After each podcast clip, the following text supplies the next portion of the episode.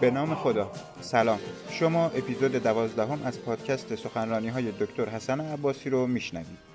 این سخنرانی با موضوع تاپگان در جنگ سرد جدید به صورت مجازی در تاریخ 14 تیر 1401 برگزار شده. لطفا این اپیزود از پادکست دکتر حسن عباسی رو با دوستاتون هم به اشتراک بگذارید.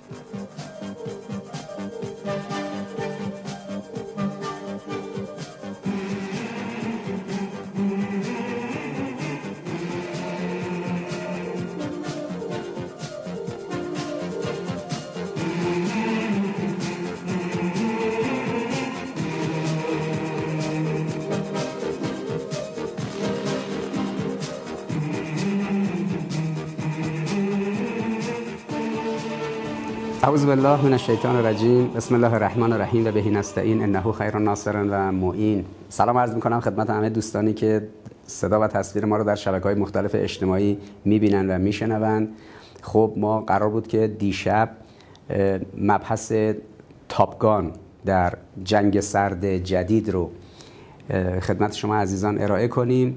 من جلساتم خیلی طول کشید و شرمنده شدم. ببخشید. با تاخیر 24 ساعته به امشب مکول شد. بالاخره روز چهارشنبه شب پنجشنبه تو فضایی که به آخر هفته نزدیک میشیم. این فضایی که خب در این تابستان داغ در این تیر ماه داغ رقم خورده و مردم تهران هم دو سه روز قبلش که اسیر ریزگردها بودن کمی بکشن که مردم زابل چی می‌کشن مردم اهواز چی می‌کشن و مردم شهرهای دیگه چی می‌کشن. خوبه. مردم پایتخت هم. حس و حال مردم شهرهای مختلف رو توی سرما و گرما و ریزگردها و گرونی و نابسامانی ها بکشن. البته خب واقعا چون بالاخره تهرانی های مقداری گرونی مضاعف رو به خاطر اینکه تهران گرونترین شهر کشور تحمل می‌کنن خب اینا خودشون مشکلات خاص خودشون رو دارن. اما خب این فضای گرم و هوای گرم و ریزگرد و قبار و همه این موارد که دست به دست هم داد دو سه روز گذشته مردم رو اذیت کرد ما امشب توفیق داریم خدمت شما باشیم در این شب پنجشنبه و فضایی که در جنگ سرد جدید هست. فیلم سینمایی تاپگان با بازی تام کروز که حالا این دفعه اون اسم خودش رو روی فیلم هم گذاشتن تاپگان موریک این یک سابقه داره. برای ما که تو دوره جوانیمون تو دوره دفاع مقدس این فیلم رو سال 1165 ویدئوش رو دیدیم و اون فضایی بود که تو دفاع مقدس بودیم. برای ما حساسیت داشت فیلم های نظامی و جنگی. ببینیم این توان دریایی دشمن چیه؟ توان هوایی نیروی دریایی دشمن چیه؟ چون سال 65 هنگامی که فیلم تاپگان یک ساخته شد درگیری های آمریکا توی خلیج فارس با نیروهای ما تازه شروع شده بود که اوجش کشید به سال 66 یعنی سال 66 بود که دیگه آمریکایی‌ها محکم اومدن توی صحنه و از عراق دفاع کردن از نیروهای صدام و با نیروی دریایی ما درگیر شدن. سکوی نفتی ما رو زدن تعدادی از کشتی های ما رو زدن و متقابلا ایران هم با اونا در افتاد و درگیر شد و اتفاقات متعددی سال 66 افتاد.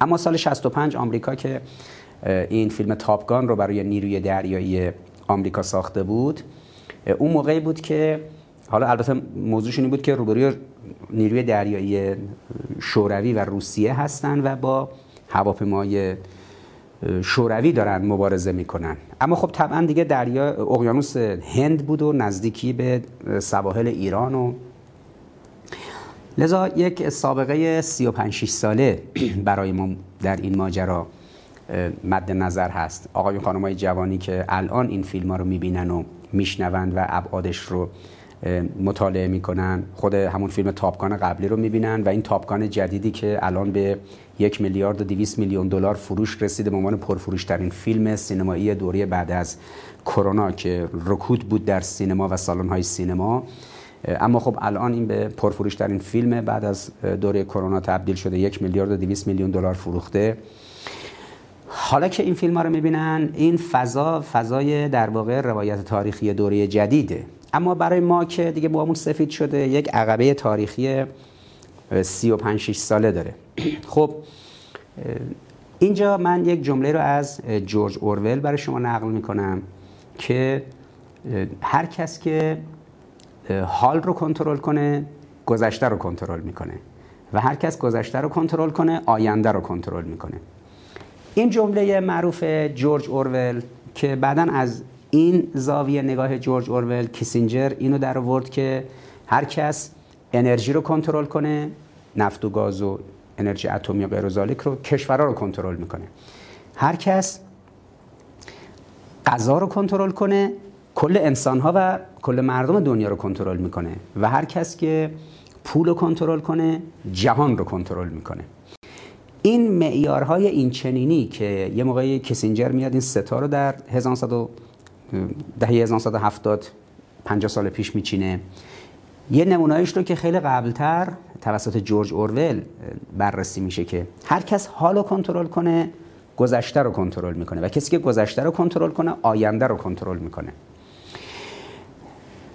آمریکایی‌ها با فیلم تاپگان و پر کردن حافظه تاریخی در دوره های گوناگون. از طریق در واقع کارهای رسانه‌ای گسترده یا فیلم های سینمایی یا سریال ها یا انیمیشن ها یا بازی کامپیوتری یا کتاب های ژورنالیستی سعی می‌کنن به حال شکل بدن که گذشته رو کنترل کنن. گذشته که رفته چجوری میشه گذشته رو کنترل کرد؟ نه. گذشته رو باید قوم پیروز بنویسه. میگن تاریخ رو قوم پیروز روایت می‌کنه.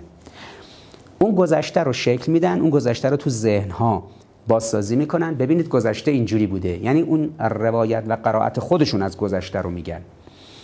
کسی که حالو کنترل کنه گذشته رو کنترل می‌کنه. کسی که گذشته رو کنترل کنه امتداد این می‌تونه آینده رو کنترل کنه. آینده ساخته میشه. وقتی اومدید به ذهن ها شکل دادید که امروز اینجوریه.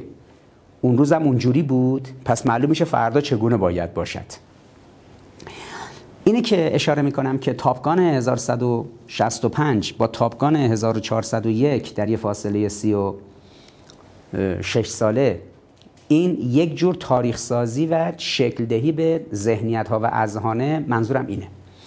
خب جنگ سرد قدیم. 1945 که جنگ جهانی دوم تموم شد تا سال 1990 که دیوار برلین پاشید و شوروی هم فرو پاشید و دو تا آلمان یکی شدن شوروی فرو پاشید بلوک شرق از بین رفت. شوروی تجزیه شد به در 15 تا کشور و فضایی به وجود اومد که امروز شما معرف حضور شما هست. این دوره 45 ساله موسوم به کولد یا جنگ سرد.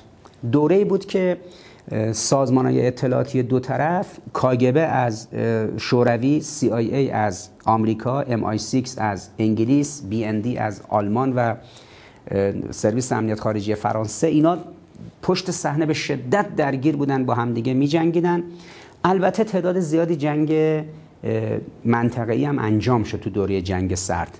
جنگ های سگانی عرب و اسرائیل جنگ ویتنام جنگ کره و جنگ های گوناگون اینا همه تو فضای جنگ سرد بود.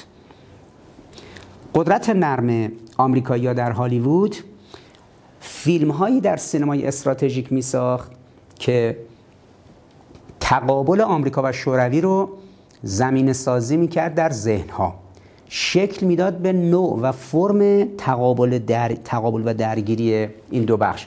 حالا فیلم های نظامی مثل فیلم تاپگان فیلم های نظامی مثل مجموعه فیلم های راکی فیلم های رامبو تقابل های این چنینی حالا فیلم های راکی بیشتر تو بستر ورزش بود اما سری رامبو توی میدون عمل نظامی بود. یکیش داخل خود خاک آمریکا یکیش توی افغانستان. سری فیلم های در واقع دلتا که چک نوریس بازی می‌کرد که یکیش توی ایران بود قسمت اولش از اینجا که می‌رفتن بعد فضای جای دیگه. یک سری فیلم در زمینه عملیات جاسوسی و جنگ سرد در حوزه عملیات مخفی بود که یک شخصیت انگلیسی بود یان فلمینگ طراحی کرده بود به نام جیمز باند مأمور 007 که در طول حدود سی سال 20 تقریبا 20 تا نزدیک 20 تا فیلم سینمایی ساخته شد. شون کنری بازی می‌کرد راجر مور بازی می‌کرد تیموتی دالتون بازی می‌کرد پیرس برازنان بازی می‌کرد. یک افراد متعددی از شخصیت هایی که نقش مأمور MI6 انگلیس رو بازی می‌کردن. البته این سینمای جیمز باند بیشتر سینمای هالیوود آمریکا بود. شخصیت و کارکتر و سازوکار انگلیسی بود اما خب آمریکایی ها پشت این حرکت بودن. مجموعا در دوره جنگ سرد در اون 45 سال تعداد فیلم های سینمایی سریال ها و انیمیشن هایی که ساخته شد در ژانر استراتژیک برای اینکه جنگ سرد رو نشون بدن تقابل شوروی و آمریکا رو نشون بدن تونستن آمریکایی‌ها از طریق قدرت نرمشون یک بسترسازی ویژه‌ای کنن و در این بسترسازی ویژه روحی روانی ایمیج و تصویری بدن از چگونگی جنگی که بین آمریکا و شوروی است و حقانیت آمریکا و محکوم بودن شوروی به عنوان شیطان سرخ پشت پرده آهنین. از این اصطلاحاتی که به شوروی اطلاق می‌کردن و بعدم شوروی در 1990 پاشید و وقتی که فروپاشی شد و کشور تجزیه شد و لیتونی، لتوانی، استونی، بیلوروس، اوکراین این پنج تا اون طرف آزاد شدن ارمنستان، آذربایجان و گرجستان در قفقاز آزاد شدن هشت کشور. پنج تا کشور هم در آسیای میانه مستقل شدن تاجیکستان، قرقیزستان، ازبکستان، ترکمنستان و قزاقستان. با اون هشت کشور می‌شدن تقریبا 13 تا کشور. یه فضایی به وجود اومد کشور 14 هم که خود فدراسیون روسیه بود. اونجا در فیلم تاپگان تاپگان یک کلمه تاپگان اصطلاح اسمی است که بر یک مدرسه فنون تاکتیکی هوایی در نیروی دریایی آمریکا در ایالت کالیفرنیا اطلاق شده توی این فیلم. توجیهی هم که میشه برای اون مدرسه اینه که در جنگ کره توانایی خلبانای آمریکایی بالاتر بود چون از تاکتیک استفاده می‌کردن. اما فاصله جنگ کره تا جنگ ویتنام جوری شد که چون موشکای هوایی بیشتری روی هواپیما نصب می‌شد. خلبانا دیگه خیلی به خودشون زحمت نمی‌دادن که مانور کنن و رزم هوایی کنن و تاکتیک از تاکتیک استفاده کنن علم تاکتیک. بلکه خیالشون راحت بود که موشک دارن از دور شلیک می‌کنن تو آسمون و میره می‌خوره هواپیمای دشمن رو منهدم می‌کنه. نتیجه‌ش این شد که تلفاتشون رفت بالا. هواپیمای زیادی رو از دست دادن. چون که از نظر تاکتیکی خلبانا ضعیف بودن. تکیه‌شون بیشتر به تکنیک بود تا تاکتیک. برای رفع این نقیصه مدرسه ساخته شد در نیروی دریایی آمریکا که در این مدرسه موسوم به تاپگان خلبانا دست دسته می اومدن رزم هوایی می‌کردن کارشناسانی بودن که اینا رو آموزش می‌دادن نسبت به اینکه هواپیماهای دشمن یعنی شوروی از چه قابلیت های مانوری برخورداره شما چجوری باید با اینا مواجهه صورت بدید؟ مدرسه تاپگان محلی بود که تمرینات تاکتیکی گسترده انجام می‌شد و اینها بعدا برمیگشتن به میدون عمل. در خود همین فیلم تاپگان برمیگردن دوباره به اقیانوس هند. چون قبل از اینکه برن تمریناتشون رو شروع کنن یک بار نقشی که تام کروز بازی می‌کنه اونجا. اینا با هواپیمای F14 یک بار با هواپیماهای روسی درگیر شده بودند. ولی حالا دوباره برمیگردن در اقیانوس هند و با هواپیماهای روس درگیر میشن و اونها رو منهدم می‌کنن. هواپیمای F14 با اون هواپیمای روسی. البته الان اون قابلیت رو که اینا رزم هوایی می‌کنن دستگاه های سیمیلاتور انجام میدن دیگه. یعنی با این شبیه سازی های کامپیوتری و بازی های کامپیوتری ساخته شده برای خلبان ها این اقدامات تاکتیکی رو سیمیلاتورها انجام میدن. البته برای خونسا کردن فشار جی خب طبعا خود خلبان باید در اون شرایط قرار بگیره در اون شرایط پشتک بارو زدن هواپیماها و اون کار آکروباتیک هوایی قرار بگیره. خب این تمرینات امروز تر از اون موقع انجام میشه. اما اون موقع در فیلم تاپگان اینها آموزش می‌دیدن تمرین می‌کردن میومدن تو میدون عمل و اونجا از پس مأموریت برمی اومدن البته یک نکته بود دیگه اون موقع هواپای F14 نیروی دریایی آمریکا. چون آمریکا به دو تا کشور فقط نیروی هوایی ایران و نیروی دریایی آمریکا. فقط به این دوتا نیرو F-14 داده بود. می‌دونید غیر از نیروی دریایی آمریکا و نیروی هوایی ایران هیچ کشوری هواپیمای تامکت F-14 تامکت نداره. و اون موقع خب توی دهه 1160 که اوج دفاع مقدس ما بود و دهه 1980 اوج درگیری شوروی و آمریکا هواپیمای F-14 هواپیمای برتری هوایی بود و خیلی امتیاز داشت. در اون ماجرا هواپیمای F-14 رو نشون میده خیلی جذابیت داشت برای جوانای دنیا هواپیمای F-14 و روبروش میگ 28 روسی. خب ما هواپیمای میگ 28 نداریم. دو نوع هواپیمای روبروی F14 آمریکا بود اون موقع. یکی هواپیمای میگ 29 روسی یکی هم هواپیمای سوخوی 27 روسی. سوخوی 27 میگ 29 حالا این وسط یه عددی در آورده بودن آمریکایی‌ها تحت عنوان عدد میگ 28 خب همچین هواپیمایی که نبود دیگه. البته هواپیمایی که روبروش استفاده می‌شد توی فیلم تاپ گان یک هواپیمای F5 آمریکایی بود که رنگش گرده بودن. اون ستاره شوروی رو رو دمش گذاشته بودن. هواپیمای F5 روسی هواپیمای F5 آمریکایی روبروی F14 آمریکایی به معنی اون رزمی که این دو طرف دارن انجام میدن. خب در فیلم سینمایی تاپگان یک اولا به عنوان سینمای استراتژیک یک تصویری از سبک زندگی آمریکایی. خلبانای آمریکایی شادن تفریحاتی که دارن روابط آزاد جنسیشون نمی‌دونم اون شادی و همه اون مؤلفه‌هایی که تو زندگی آمریکایی American lifestyle مطرحه. ولی روس‌ها نمی‌تونستن سبک زندگیشون اینجوری نشون بدن تو اون جنگ سرد. چیز خاصی هم نداشتن. نکته دوم برتری تکنولوژیشون. نمایش هواپیمای F14 روبروی اون تکنولوژی های دیگه و داخل ناو هواپیمابر سازوکار نشست و برخاست روی ناو هواپیمابر. خب اینا چیزایی بود که جدید نمایش داده می‌شد. آمریکایی‌ها در دو تا جنگ شکست خورده بودن. به ویژه در جنگ ویتنام ده سال قبل شکست خورده بودن و با افتضاح از اونجا آمده بودن بیرون. همین اتفاقی که شما پارسال در افغانستان دیدید که آمریکایی‌ها از افغانستان فرار کردند و با فضاحت فرار کردن هوادارای آمریکایی آویزون شدن به چرخهای هواپیما. این اتفاق در کشور ویتنام هم افتاد. هلیکوپترهای آمریکایی که داشتن افراد رو از سفارت آمریکا در شهر سایگون پایتخت کره جنوبی پایتخت ویتنام جنوبی منتقل می‌کردن. ویتنامی های هوادار آمریکا آویزون شده بودن به اون اسکیای زیر این هواپیما و وقتی زیر این هلیکوپتر وقتی این هلیکوپتر می‌رفت اونا میریختن رو زمین. 1975 وقتی که این شکست فاجعه با رقم خورد آبروی آمریکایی‌ها رفت. آبروشون رفت. این مرحله دوم بود که مرحله دوم شکستشون در تبس بود. 1980 81 5 6 سال بعد نیروی دلتا آمد توی تبس که گروگانای آمریکایی رو جاسوسان آمریکایی که توی سفارت آمریکا دستگیر شده بودن رو آزاد کنه. یک شکستی هم در تبس خوردن آمریکایی آبروی آمریکایی رفت زمینی که خب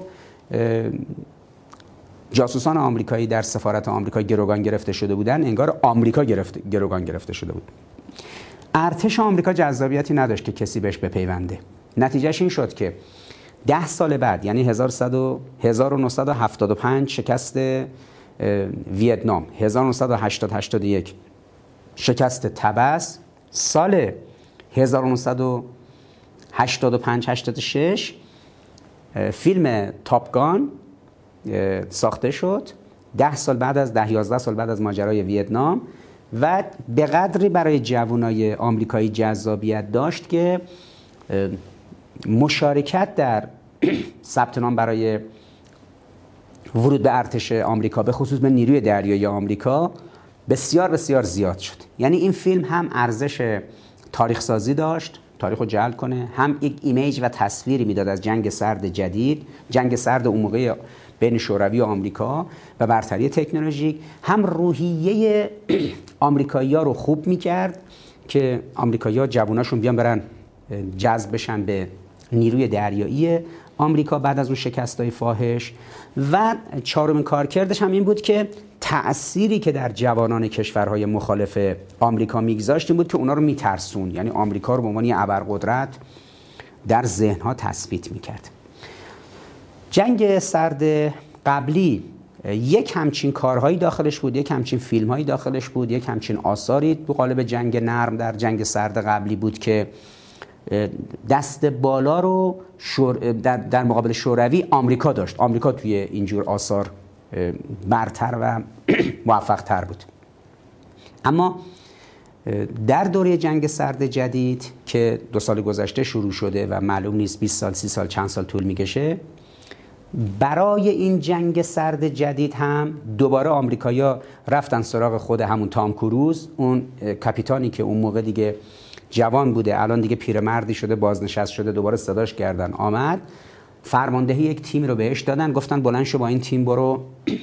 کشور دشمن که در غنیسازی اتمی چارچوب های مورد نظر ما را رعایت نکرده مذاکرات هسته هم به نتیجه نرسیده اون داره نزدیک میشه به بمب اتم. برو تاسیسات اتمیشون رو بمباران کن با اون تجربه‌ای که تو جنگ قبلی جنگ سرد قبلی داری. خب جنگ سرد جدید که شروع شده الان تقریبا دو ساله. در این جنگ سرد جدید آمریکاست با یک ناتو جهانی. ناتو جهانی که ایجاد کرده آمریکا شامل سه تا ناتوه. ناتو اروپایی همون ناتو قدیمی ناتو آسیایی در جنوب شرق آسیا و ناتو عربی. این سه تا پیمان ناتو که آمریکا رو اندازی کرده پیمان ناتو غربی همون ناتو قدیمیه که همین روزا قراره که کشورهای شمال اسکاندیناوی در اسکاندیناوی شمال اروپا مثل سوئد اینها به ناتو بپیوندن بر سر ماجرای جنگ اوکراین. اینها برای مهار روزافزون روسیه اون ناتو رو تشدید کردن تقویت کردن. پس یه ناتوی غربی داریم که برنامه جدیش اینه که روسیه رو مهار کنه. همون جنگ سرد قبلی. مثل جنگ سرد قبلی که بین شوروی و آمریکا بود. محل دعوا هم داخل اروپا بود. پیمان ناتو داخل اروپا این سازوکار رقم می‌زد. در این مرحله هم همون ناتو دوباره داره احیا میشه با شدت بیشتری داره کارش انجام میده و اعضای جدیدی دارن بهش میپیوندن. مذاکراتی که چون ترکیه مخالف بود ترکیه عضو ناتوه ترکیه مخالف بود یه مذاکرات چند روز گذشته انجام شد که ترکیه موافقت کنه که این دو تا کشور جدید هم در شمال اروپا بپیوندن به ناتوی غربی و ناتوی اروپایی و ایناش روسیه رو مهار کنن. ناتوی آسیایی یا اصطلاحا ناتوی شرقی. ناتوی است که ترکیب شده از سه تا پیمان پیمان آکوس پیمان کواد و پیمان آنزوس. قدیمی ترینشون پیمان آنزوسه بین آمریکا استرالیا و نیوزیلند. بعد پیمان کواد که پیمان چارگانه آمریکا تایوان ژاپن و هند. جدیدترینش که پارسال پاییز شکل گرفت در سال 1400 پیمان جدیدی است که تحت عنوان آکوس شناخته شده بین استرالیا، آمریکا، انگلیس و پشت موضعی که پشت سر تایوان دارن روبروی چین. این پیمان که ژاپن رو درگیر می‌کنه کره جنوبی رو درگیر می‌کنه سنگاپور رو درگیر می‌کنه تایوان رو درگیر می‌کنه استرالیا رو درگیر می‌کنه نیوزیلند رو درگیر می‌کنه از بیرون منطقه هم آمریکا و انگلیس اونجا هستن. این پیمان برای مهار کشور مشخصا چینه و تا حدودی کره کره شمالی. یعنی چین و کره شمالی رو بخوان مهار کنن باید یه پیمان ناتو آسیایی شکل بدن و این کار رو انجام دادن و این بازی هم شروع شد سومین پیمان پیمان ناتو عربی است. دومین سالی بود که از دولت دونالد ترامپ میگذشت 1397 دونالد ترامپ طرح پیمان ناتوی عربی رو که از خیلی قبل در جمهوری خواه بررسی شده بود و کار کاملا آماده بود. این اومدن مطرح کردن. تعداد کشور رو به عضویت پیمان عربی ناتوی عربی در آوردن. پیمان ناتوی عربی شک گرفت آرام آرام گسترش پیدا کرد. بعد در قالب طرح ابراهیم کشورهای عربی حاشیه جنوب خلیج فارس رو اوناشون که رابطهشون با رژیم صهیونیستی از قبل برگزار شده بود. علنی کردن رابطه ها رو اونایی که رابطهشون شروع نشده بود براشون برنامه ایجاد کردن که رابطه داشته باشن.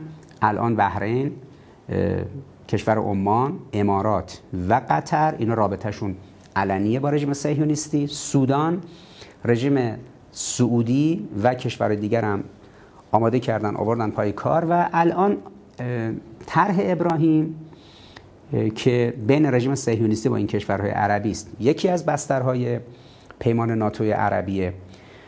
بیش از پنجاه کشور که تعدادشون اصلا کشورهای عربی نیستن اونا هم جزو پیمان ناتو عربی هستن. تعدادی از کشورها اصلا بیرون از جهان اسلامن اونا هم جزو پیمان ناتو عربی هستن. هدف ناتو عربی اولا مهار ایران ثانیا خونسا کردن جنبش مقاومت.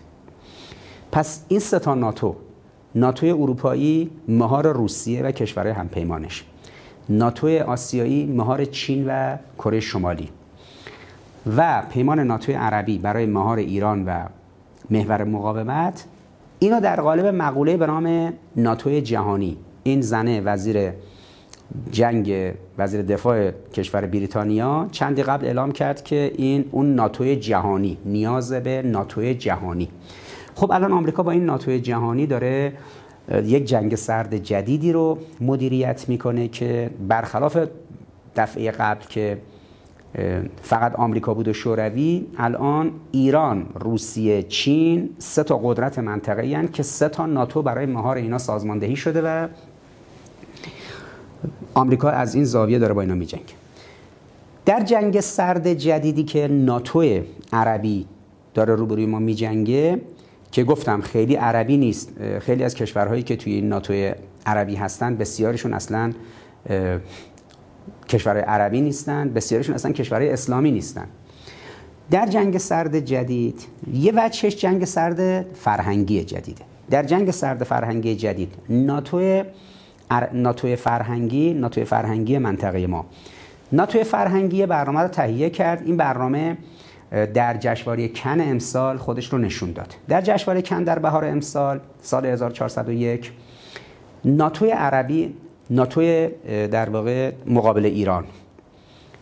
آمریکا کشورهای اروپایی و بعضیا در گروه های اپوزیسیون. یه صحنه آرایی کردن که صحنه آرایی عجیبی بود. سه تا فیلم شاخص ضد ایرانی در این جشنواره به عنوان مثلث کن کنار هم چیده شد در این صحنه آرایی که سازمان اطلاعاتی فرانسوی آمریکایی رژیم صهیونیستی و رژیم سعودی و غیره برنامه ریزی کرده بودن. فیلم اول از آمریکا اومد تاپگان موریک تاپگان دو با بازی تام کروز که تا الان یک و دو دهم میلیارد دلار فروخته یه فیلم پرفروش یه فیلم کاملا اکشن در سینمای استراتژیک. یه فیلم دوم رو سرویس های اطلاعاتی چهار تا کشور اروپایی سرمایه‌گذاری کردن و یک گروهی از ایرانی های فراری خود فروخته و ضد انقلاب. توسط یک زنی که در واقع هنرپیشه فیلم های پورن بود و یک زن مسئله داری که از ایران فرار کرده بود ساخته شد. علیه خود اسلام. یه فیلم هم از ایران بردن که یک فیلم ضد انقلابی که ضد ایران و ضد فضای ایران بود. توسط گروهی که وقتی رفتن نشستن اونجا یه فیلم با بنمایی فمینیستی و ضد اجتماعی که این عوامل این فیلم نشستن گفتن که ما از صبح تا شب داریم تو ایران مبارزه می‌کنیم. یه مثلثی به نام مثلث کن ترسیم شد. فیلم فمینیستی و ضد ایرانی لیلا فیلم انکبود ضد اسلامی و فیلم ضد ایرانی تاپگان موریک این مثلثی که ترسیم شده بود از سه زاویه ناتو فرهنگی در این جنگ سرد جدید حملش رو به ارکان جامعه ایران انجام داد صحنه آرایی کرد این افراد رو برد حلوا حلوا کرد. فیلم تاپگان رو بردن اونجا کلی بهش پرداختن کلی امتیاز بهش دادن. حلوا حلواش کردن.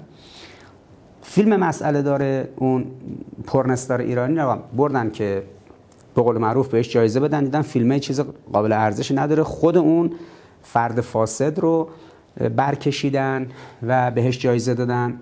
اون هم چند روز قبل در مصاحبه با رسانه های معاند گفته که خب این بستری است برای انقلاب در ایران. انقلاب در ایران یک انقلاب زنانه است. اینا برنامهشون اینه که باید زنان جامعه ایران رو به فحشا کشید و از طریق فساد و فحشا در ایران یک انقلاب زنانه در ایران ایجاد کرد. با فاسد کردن دختران و زنان با حرکت های این چنینی. خب این توجیهشون رو سی سال قبل از اینکه این خانم این حرف رو بزنه این خانومی که شهره است به سازوکارهای پر سی سال قبل در مراکز فکری آمریکا و انگلیس کسانی رو این نکات سخن می‌گفتن و این موارد رو دستبندی می‌کردن که می‌گفتن الگو برای مواجهه با جامعه دینی همون الگویی است که ابلیس با حضرت آدم انجام داد. با تلقی های یهود در کتاب مقدس ابلیس اومد رفت سراغ هوا از طریق هوا تاثیر گذاشت روی آدم. آدم رو وادار کرد بره از اون میوه درخت ممنوع بخوره. اینو به عنوان یه مدل کلاسیک یه archetype به عنوان یک دیرینگونه. آمریکایی‌ها در آوردن. مدام آمریکایی‌ها تو اندیشکده هاشون رو این موضوع انگشت می‌گذارن که یک جامعه دینی مثل دوره انبیا یک راه داشت برای اینکه راه انبیا رو سد کنن. این که برن مثل کاری که با حضرت آدم کرد ابلیس. رفت سراغ حوا زن آدم. از طریق زنش اومد اون رو اقوا کرد. این روایت قرآن نیست این روایت تورات اونا اینجوری میگن. لذا میگن در دوره تک تک انبیا هم همین کارو می‌کردن. از این رو در دوره حضرت نوح زن نوح موند با اون قومی که عذاب شد. در دوره حضرت لوط در همین کشور اردن وقتی هم جنس بازی شروع پیدا کرد ملائک عذاب که آمدن به حضرت لوط و دو تا دخترش گفتن تو برو بیرون با دو تا دخترت زنت هم باید بمونه با اینا منهدم بشه نابود بشه. اینا از سی سال پیش بیشتر از سال 69 الان میشه 32 سال. از 32 سال پیش استراتژی رسمی آمریکا برای به قول خودشون انهدام ایران هم آمریکا هم انگلیس هم رژیم صهیونیستی. استراتژی رسمیشون دیرینگونه ابلیس و حوا در مقابل آدم بوده. جمهوری اسلامی یک ساختار دینیه. اگر ما بخوایم جامعه ایران رو متلاشی کنیم ما آمریکایی‌ها ما صهیونیستا ما انگلیسیا یه الگو بیشتر نداریم. الگومون اینه که به دختران و زنان ایرانی نزدیک بشیم الگو شخصیتیشون رو عوض کنیم زنان و دختران ایرانی رو به فحشا بکشیم به فساد بکشیم. با فاسد شدن زنان و دختران ایرانی وقتی درصد زیادی از زنان و دختران ایرانی فاسد شدند حالا اینا مردان جامعه رو اقوا می کنند وقتی این فساد درونی جامعه زمینه تغییر و تحول درونی شد در ایران یک انقلابی انجام میشه. اون انقلاب انقلاب جنسیه انقلاب یعنی sexual revolutions انقلاب زنان women's revolutions و سازوکارهای از این دست که اول از وادی فمینیزم وارد شدن. در ایران سی سال پیش نشریات فمینیستی رو زدن. بعضی از این فمینیستا رو بردن بیرون مرزها. بهشون جوایز از جایزه نوبل گرفته تا جایزه های گوناگون مثل جایزه پن. جوایز گوناگون دادن برای اینا الگو سازی کردن در داخل سینما ایران نفوذ کردن بهایی ها و جریانات فمینیست و تعداد کارگردان زن فمینیست گذاشتن و یک فیلم های فمینیستی تو ایران شروع کردن. بعد زنای فمینیست سینماگر رو برکشیدن آوردن بالا. زنان فمینیست عالم سیاست زنای چادری که فمینیست بودن تو مقامات همین اصلاح طلبا و لیبرال ها و کجا میوه اینو سعی کردن بچینن؟ اینکه حالا با رویکردهای فمینیستی و ادعای مسئله مطالبات حقوق زنان برن به سمت اینکه به قول خودشون اولا هجاب رو از سر زنان بردارن بعد بگن اختیار بدنم مال خودمه می‌خوان بدن رو به نمایش بگذارن بعد روابط آزاد جنسی رو. باب کنن تو قالب ازدواج سفید و موارد دیگه و مرحله بعدی مثلا آزادی روابط همجنس خواهی در قالب پروژه های LGBT و حرکت های رنگین کمانی رو پیگیری کردن. بعد هم اینکه اصراری بر اینکه خونه خانواده نباید وجود داشته باشه باید خانواده متلاشی بشه و مرحله بعدم اینکه مگر زن فقط وظیفه بچه به دنیا آوردن رو داره. بعد اینکه ترغیب کنن زنان بچه دار نشن تا فراغ بال داشته باشن راحت باشن به کارهای علمی و فرهنگی و ورزشی و فعالیت های اجتماعی مدنیشون بپردازن. یه دامنی از پروژه رو از 1169 شروع کردن. اون اوایل هم جرارد سگال این حرفا رو می‌زد که باید این کارا رو کرد. اواخرشون هم که دیگه نتانیاهو و دیگران بودن که می‌گفتن که باید فقط علیه ایران از این تلویزیون های ماهواره ایجاد کرد فیلم های گوناگون علیه ایران پخش کرد. جامعه ایران رو باید به فحشا و فساد کشون از طریق زنان و دختران وقتی زنان و دختران رو فاسد کردی توی جامعه حالا میشه مردان اون جامعه رو ضعیف کرد و تجربه که توی آندولوس علیه مسلمان اجرا شده بود توسط انگلیسیا و اسپانیایی این تجربه رو آوردن و سازوکارش رو دنبال کردن. خب این در جنگ نرمی که از 1369 آغاز شد 32 سال بعد میوش رو در جشنواره کن چیدن. یک ترکیبی از سه تا فیلم ایجاد کردن در این جنگ سرد جدید و حالا تو این جنگ سرد جدید می‌خوام بگن آقا ما دیگه تو این جنگ سرد, سرد جدید ساخت یافته جلو میریم. یک انقلاب زنانه و جنسی رو داریم ساماندهی می‌کنیم با زنان بدکاره که بردیم توی اروپا پول و کمک سرویس های اطلاعاتی غربی رو گذاشتیم پشت سرشون. فیلم انکبوت رو می‌سازیم که داخل ایران رو بزنیم اسلام رو بزنیم. بگیم دین اسلام یک انکبوته و تارهای اون که میشن شریعت دست و پای زنان جامعه رو بسته. یک فیلم ایرانی رو می‌بریم از جریان سینمایی فمینیست در ایران. این فیلم فمینیست لیلا رو که منتقل کردیم به کن اونجا عوامل فیلم رو میشونیم. مدام ازشون سوالای سیاسی می‌کنیم. اینا به عنوان میتینگ سیاسی و یک کنفرانس مطبوعاتی سیاسی در مقابل رسانه های کشورهای مختلف اعلام انزجار از کشورشون از مردمشون از دینشون می‌کنن و رسما میشینن جلو. دوربین ها میگن که ما از صبح تا شب تو ایران داریم مبارزه می‌کنیم. با چی مبارزه می‌کنیم؟ خب معلومه دیگه با اسلام و با جمهوری اسلامی. و اون فیلم انکبود این فیلم لیلا حالا اینکه کی این مبارزه رو باید تمام کنه تیر آخر رو بزنه؟ آمریکا. با فیلم تاپگان نیروی دریایی آمریکا هواپیماهاش باید بیان. داخل تاسیسات اتمی ایران بمب بندازن اونجا رو منهدم کنن. آمریکا فاتح این نبرد بشه بره بیرون. و فرزندان ژیل جاکوب بعد از او اومدن نشستن توی این جشنواره کن صحنه آرایی که سرویس های اطلاعاتی و دستگاه امنیتی در ناتو فرهنگی در این جنگ سرد فرهنگی جدید علیه ایران طراحی کردن رو اینو صحنه چینی کردن صحنه آرایی کردن. این سه دسته عوامل فیلمساز رو هم بردن داخل اونجا. این سه تا فیلم هم بردن بهشون جوایزی دادن. یه تابلوی فرانسه ارائه داده به دنیا یک تصویری ارائه داده به دنیا ایمیجی ارائه داده به دنیا که مردم دنیا ما داریم در ناتو فرهنگی با سازوکار جنگ سرد جدید اینجوری با جمهوری اسلامی می جنگیم تهش هم جمهوری اسلامی تمام میشه. قدرت سخت رو آمریکایی‌ها بمبارون می‌کنن قدرت نرم هم با زنان جامعه ایران. این کار انجام میدیم. عوامل سینمای ایران میشینن اونجا میگن که ما داریم صبح تا شب مبارزه می‌کنیم. اون زن هنرپیشه پرن مسئله دارم. اونم بلند میشه با رسانه‌های معاند مصاحبه می‌کنه میگه بله در ایران انقلاب میشه انقلاب بعدی در ایران زنانه است و ایران فرو خواهد پاشید. خیلی خوب. تاپگان در جنگ سرد جدید.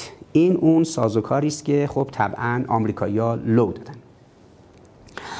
تاپگان در جنگ سرد جدید یعنی تاپگان موریک موریک اسم در واقع یک موشکیه که توی نیروی هوایی ایران هم استفاده میشه.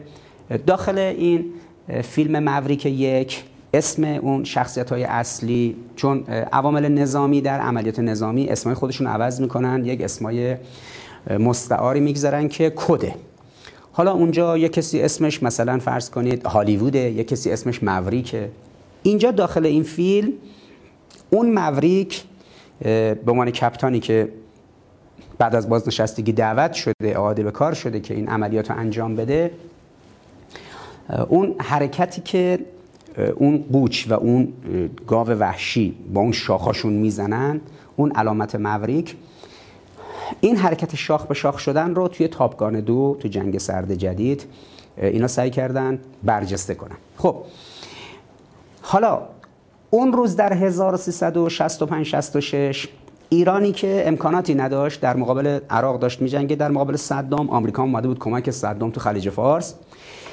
دیدن فیلم تاپکان علیه دو تا قول تکنولوژیک نظامی یعنی شوروی و آمریکا برای ماها که تو میدون جنگ درگیر مسائل نظامی بودیم خیلی جذابیت داشت. اما امروز انسان ایرانی وقتی می‌بینه که دیگه چین مطرح نیست دیگه روسیه مطرح نیست. ایران در مقابل آمریکا مطرحه.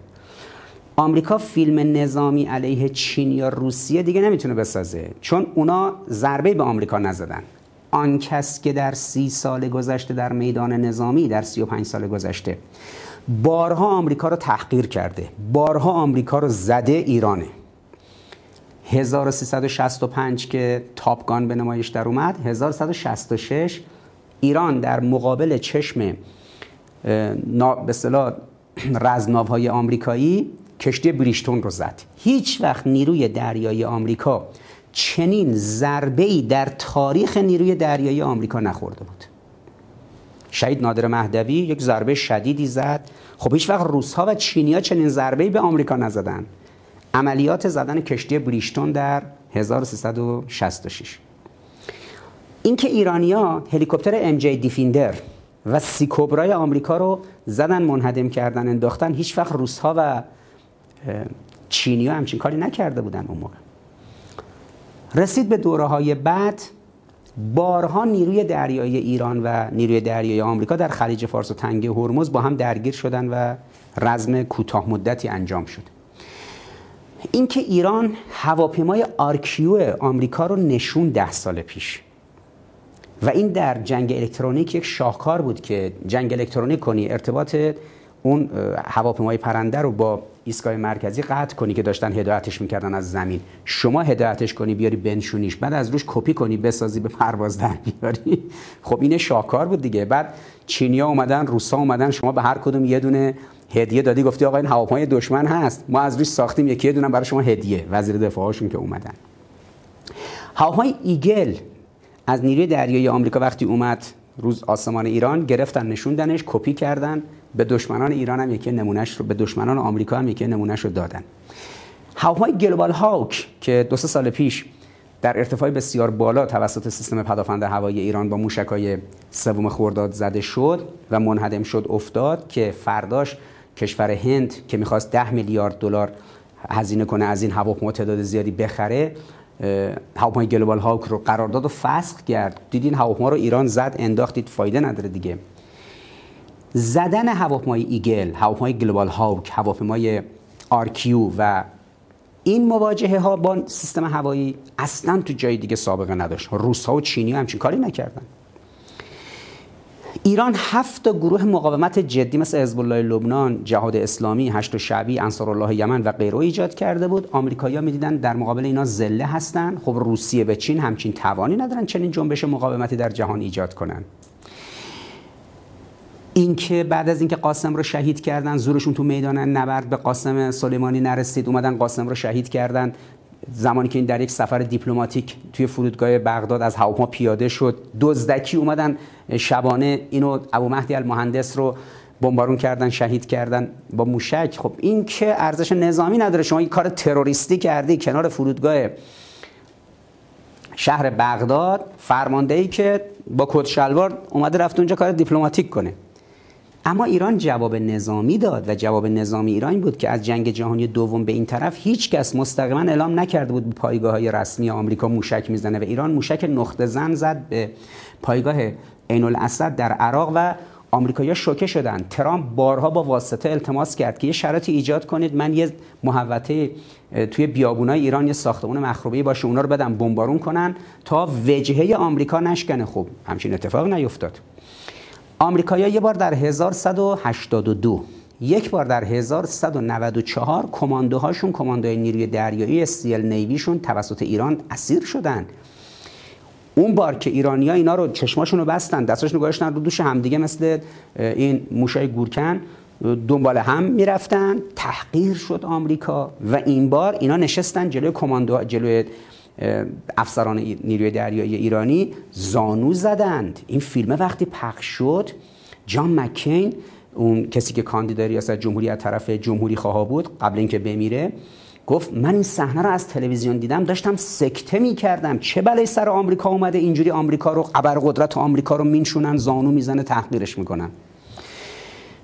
یک بار هم ایران انگلیسی ها رو گرفت که در واقع سال 1186 بود. کماندوهای دریایی انگلیس رو هم ایران اسیر کرد. اینا جلو دوربین ها نشستن آمریکایی ها انگلیسی ها گریه کردن. پس در دریا در زمین در جنبش های مقاومت در هوا نه روس ها نه چینی ها هیچ وقت آمریکا رو شکست نداده بودن آمریکا تو 35 سال گذشته بارها تو میدون عمل از ایرانیا شکست خورده. حالا اینجا آمریکا در جنگ سرد جدید صدا نمی‌کنه تام کروز رو بگه هی کپتان موریک بیا برو مثلا تیم حمله رو آماده کن برو مثلا یه تاسیساتی در روسیه رو بمبارون کن یه تاسیساتی در چین رو بمبارون کن. چون اونا قدرت ارزندام ندارن. اگر روسیه و چین احساس کردن می‌تونن روبرو آمریکا بیستن به خاطر اعتماد به نفسیه که ایران به اونا داده.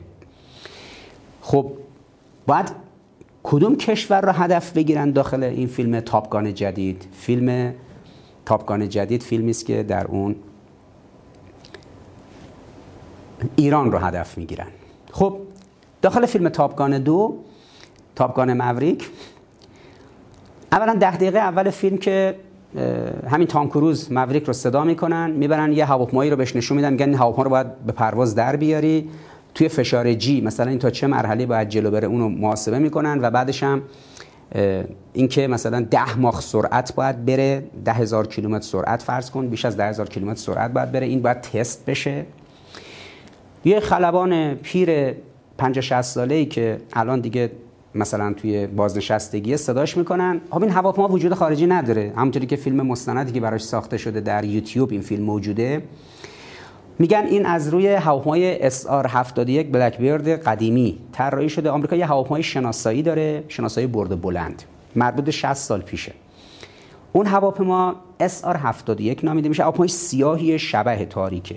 شبیه اون هواپیمای کشیده درازی رو ماکتش رو درست کردن داخل این فیلم و خب ده دقیقه اول تام کروز سوار این هواپیما میشه. این هواپیما رو تست می‌کنه. حالا من نمی‌دونم جایی که هواپیما تست می‌کنن چه ربطی به مدرسه آموزش های فنون تاکتیک هوایی داره. یعنی که از باگ های فیلم بردار فیلم نامه این فیلم هم اینه که اون جایی که قرار اینا برن آموزش رزم تاکتیکی داشته باشن هواپیمای یعنی تست فنی هواپیما انجام میدن. خب اونا مربوط به یه مراکز دیگه یه پایگاه های دیگه حالا مخاطب عام که متوجه نمیشه. این هواپیمایی که وجود خارجی نداره تخیلیه. یعنی اول یک اعتماد به نفس تکنولوژیکی به مخاطب آمریکایی و مخاطب جهانی میده. آمریکایی‌ها یه هواپیمایی الان می‌خوان تست کنن. مثلا 10000 کیلومتر سرعت داره. اینجوری hypersonic ه. نمی‌دونم supersonic ه. فلانه. بعد این بلند میشه. 10 ماخ سرعت میره و بعد اصرار داره برسونش به 11 ماخ هواپیما منفجر میشه و خلاصه فرود میاد و هیچ. این ده دقیقه اول که یک جور در سینمای استراتژیک نمایش نیروه. یه جور مانوره یه جور القای این که ما انظر تکنولوژی ببین تو کجایی. حالا اگر داخل ایران به یه سینماگری بگی همچین چیزی رو بساز میگن اینا فیلم های سفارشیه فیلم های نفتیه فیلم های دولتیه فیلم های حکومتیه. به ما گفتن بسازید. ما فیلم های سینمای پرفروش آمریکا که الان یک و دو دهم میلیارد دلار فروخته.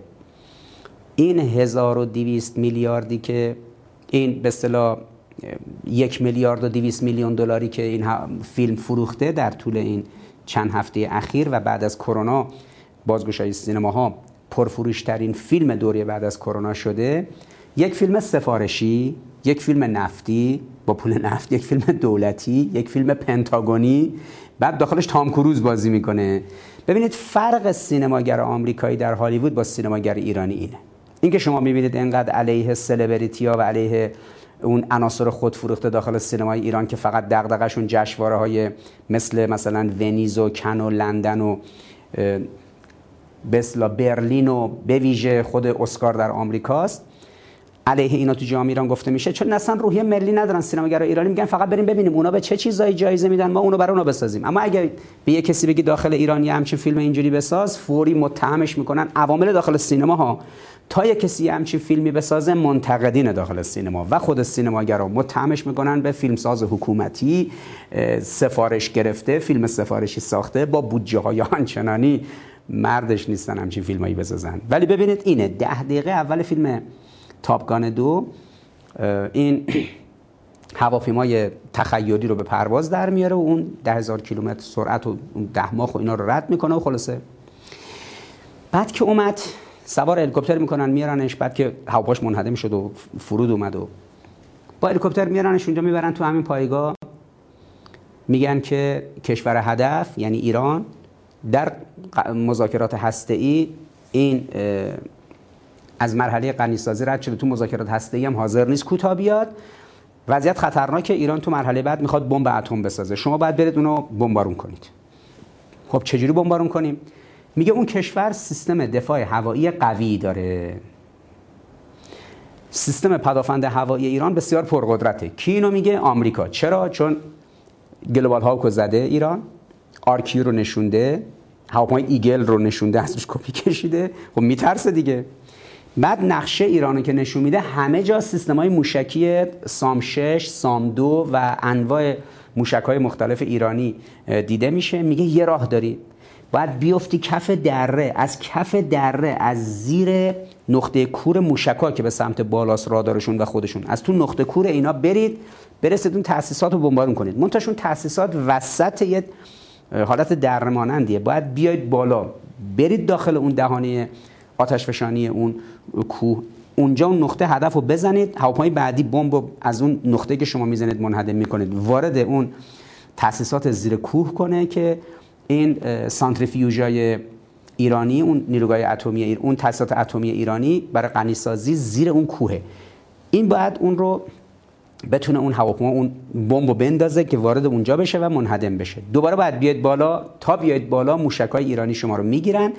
باید با زد و خورد فرار کنید. خب مکرر تمرین می‌کنن. نمیشه. آخر سر خود تام کروز یک نفری مسیر رو چهار دقیقه است. مسیر رو امتحان می‌کنه. به روش سیمیلاتور انجام میده. اینا رو پرده و کامپیوتر می‌بینن که اون رفت زد منهدم کرد تو ثانیه آخر. اعتماد به نفس پیدا می‌کنن. بالا میشن میان تو منطقه روی ناو هواپیمابر در منطقه خلیج فارس و دریای مکران. از اونجا وارد ایران بشن و حملهشون رو انجام بدن. خب حمله انجام میشه. اینا وارد خاک ایران میشن. زمانی که این چهار تا از روی با فرماندهی خود تام کروز. این چهار تا هواپیمای F18 Hornet Super Hornet. Super, Super Hornet های همین F18 وارد خاک ایران میشن. قبل اینکه از دریا وارد خاک ایران بشن ناوهای آمریکایی تعداد زیادی موشک کروز Tomahawk به سمت ایران شلیک می‌کنن. اینا میان مهمترین فرودگاه نزدیک همون تاسیسات اتمی رو منهدم می‌کنن. خب حالا اینجا چون طبعا تاسیسات فوردو رو می‌خوان بیان منهدم کنن همین تام کروز و اون چهار تا هواپیمایی که قرار بیان بمبارون کنن چون می‌خوان بیان فوردو رو منهدم کنن به تب مهمترین فرودگاه نزدیکی که برای اینا خطر محسوب میشه یکی فرودگاه منظری قومه که اصلا متروکه است یکی فرودگاه بین المللی امام خمینی که هم فرودگاه مهرآباد که نزدیک 150 کیلومتر تا اونجا بین 150 تا 200 کیلومتر فاصله است. حالا اونا موشکای تاماهاک رو می‌زنن کل فرودگاه رو از بین می‌برن. بعد این هواپیما میان میفتن کف دره که سیستم پدافند هوایی ایران اینا رو نگیره. میان بالاخره می‌رسن به هدف. هدف رو می‌زنن منهدم می‌کنن. تاسیسات اتمی ایران کلا منهدم میشه. از بین میره یه انگار ایران یه تاسیسات اتمی داره. بعد که منهدم شد و رفت رفتن موشک اینا رو می‌گیرن. یعنی وقتی که اومدن بالا موشک اینا رو می‌گیرن و یکی دو تاشون می‌زنن. خود هواپیمای تام کروز هم اونجا منهدم میشه. تام کروز سقوط می‌کنه. با چتر نجات میاد پایین روی برف. شما تصور کنید که اطراف قوم اطراف فردود مثلا منطقه عمومی قوم برف و بعدم درختایی مثل درختای سیبری. حالا خب این هواپیما دارن برمیگردن یکی دیگه شون میاد کمک چون یه هلیکوپتر امای 24 روسی میاد که که هواپیمایی که مثلا ایران از روسیه خریده امای 24 خب ایران هواپیمای هایند امای 24 نداره. ایران هواپیمای در واقع امای 17 روسی داره ولی بیشتر هواپیماش هلیکوپتراش هلیکوپتر به اصطلاح بل 212 بل 214 و بل 209 یعنی هلیکوپتر کوبرا 209 هلیکوپتر جت رنجر به خصوص هلیکوپتر 214 آمریکاییه این هلیکوپترها میان کسی رو که با از هواپیما با چتر افتاده پایین میرن برش میدارن میرن. حالا اینجا نشون میده یه هلیکوپتر یوغور روسی امای 24 هایند میاد که خب یکی دیگه از دروغای داخل این فیلمه. و وقتی که آمد و این تام کروز رو ببره یعنی اسیر کنه ببره حالا پسر رفیق تام کروز که تو اون جنگ قبلی باهاش بوده و بعد توی سانحه موقعی که اجکت می‌کردن از هواپیما خارج می‌شدن اون کشته شده. حالا پسر اون شده خلبان حالا اون برمیگرده میاد این دوست پدرش رو نجات بده که هلیکوپتر رو می‌زنه ولی هواپیما خودش هم منهده میشه با موشک های پدافند هوایی ایران و اون هم سقوط می‌کنه. دو نفری حالا رو زمینن.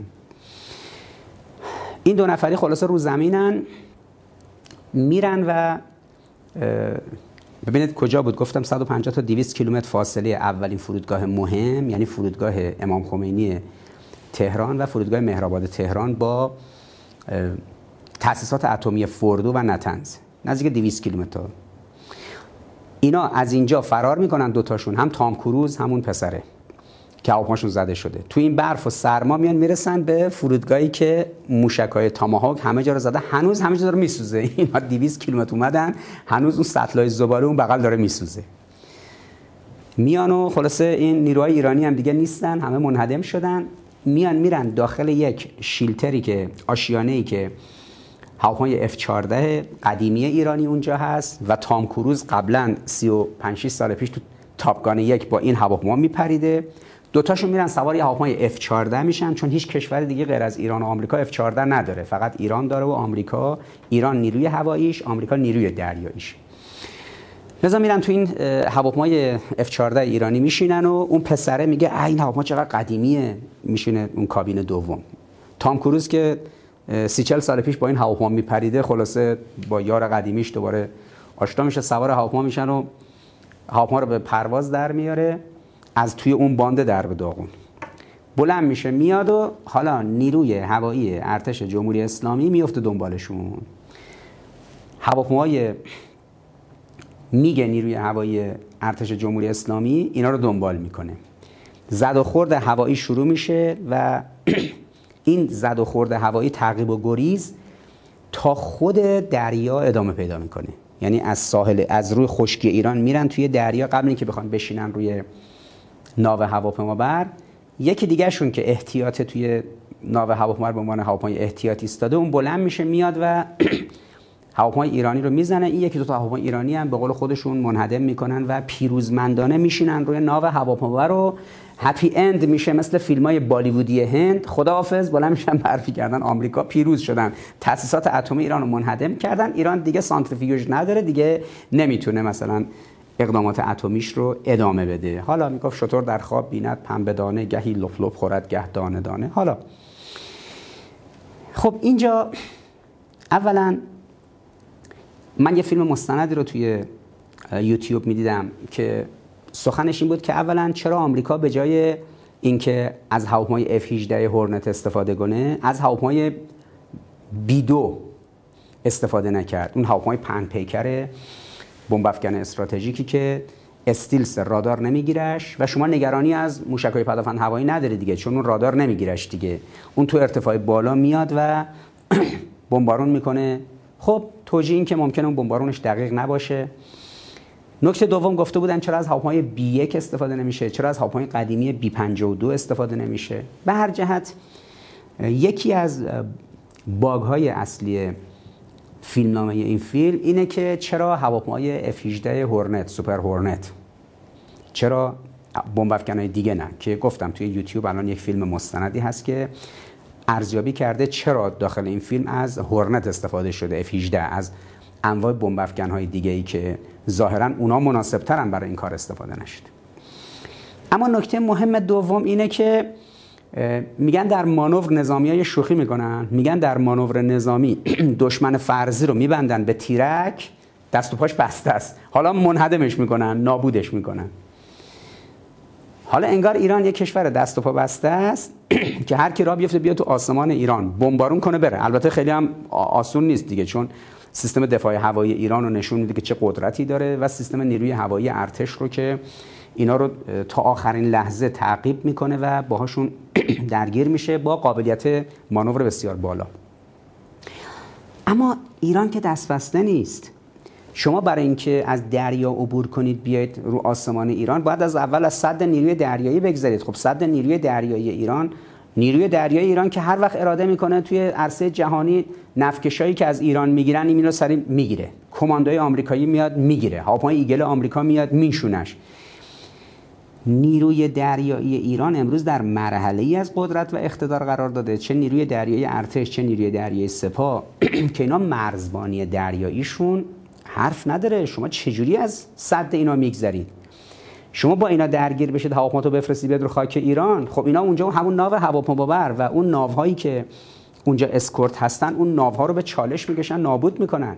یه نفکش ایران رو انگلیسی گرفتن توی گرفتن یه روزی توی تنگه جبل و تارق اینجا نفکش انگلیسی رو نیروی دریایی رسید بالا سرش فرود اومد داخلش گرفتش. آمریکایی‌ها دستور دادن به یونان نفکش به اصطلاح کشور دیگه رو که نفت ایران رو می‌برد رو. اونجا وقتی خراب شده بود می‌خواست تعمیر بشه مصادرش کردن.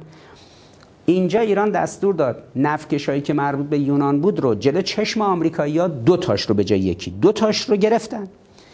چجوری شما فکر می‌کنید یه ناو آمریکایی بیاد ناو هواپیمابرش؟ وایس دور از ساحل.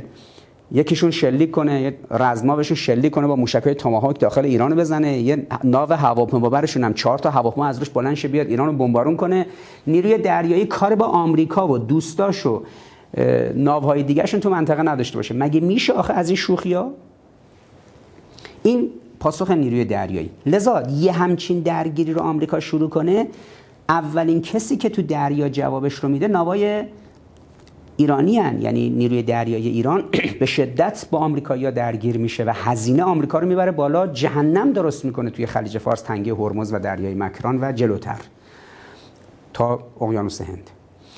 اما وقتی وارد ایران بشن سیستم پدافند هوایی سپاه سیستم پدافند هوایی ارتش سیستم نیروی هوایی ارتش و سیستم نیروی هوایی سپاه اینا در دفاع از آسمان ایران با کسی شوخی ندارن. خب اونجا ماجرا این که هواپیمایی که وارد ایران بشه اونم حجم تلفاتاشون اینم مرحله دوم. مرحله سوم اینه که در پیرامون ایران 120 پایگاه آمریکایی وجود داره. در کشور ترکیه اینجرلیک در عراق متعدد در اردن در عربستان سعودی در امارات در بحرین در کویت در قطر اون مرکز سنتکام. در عمان و در مناطق دوردست و خود رژیم صهیونیستی.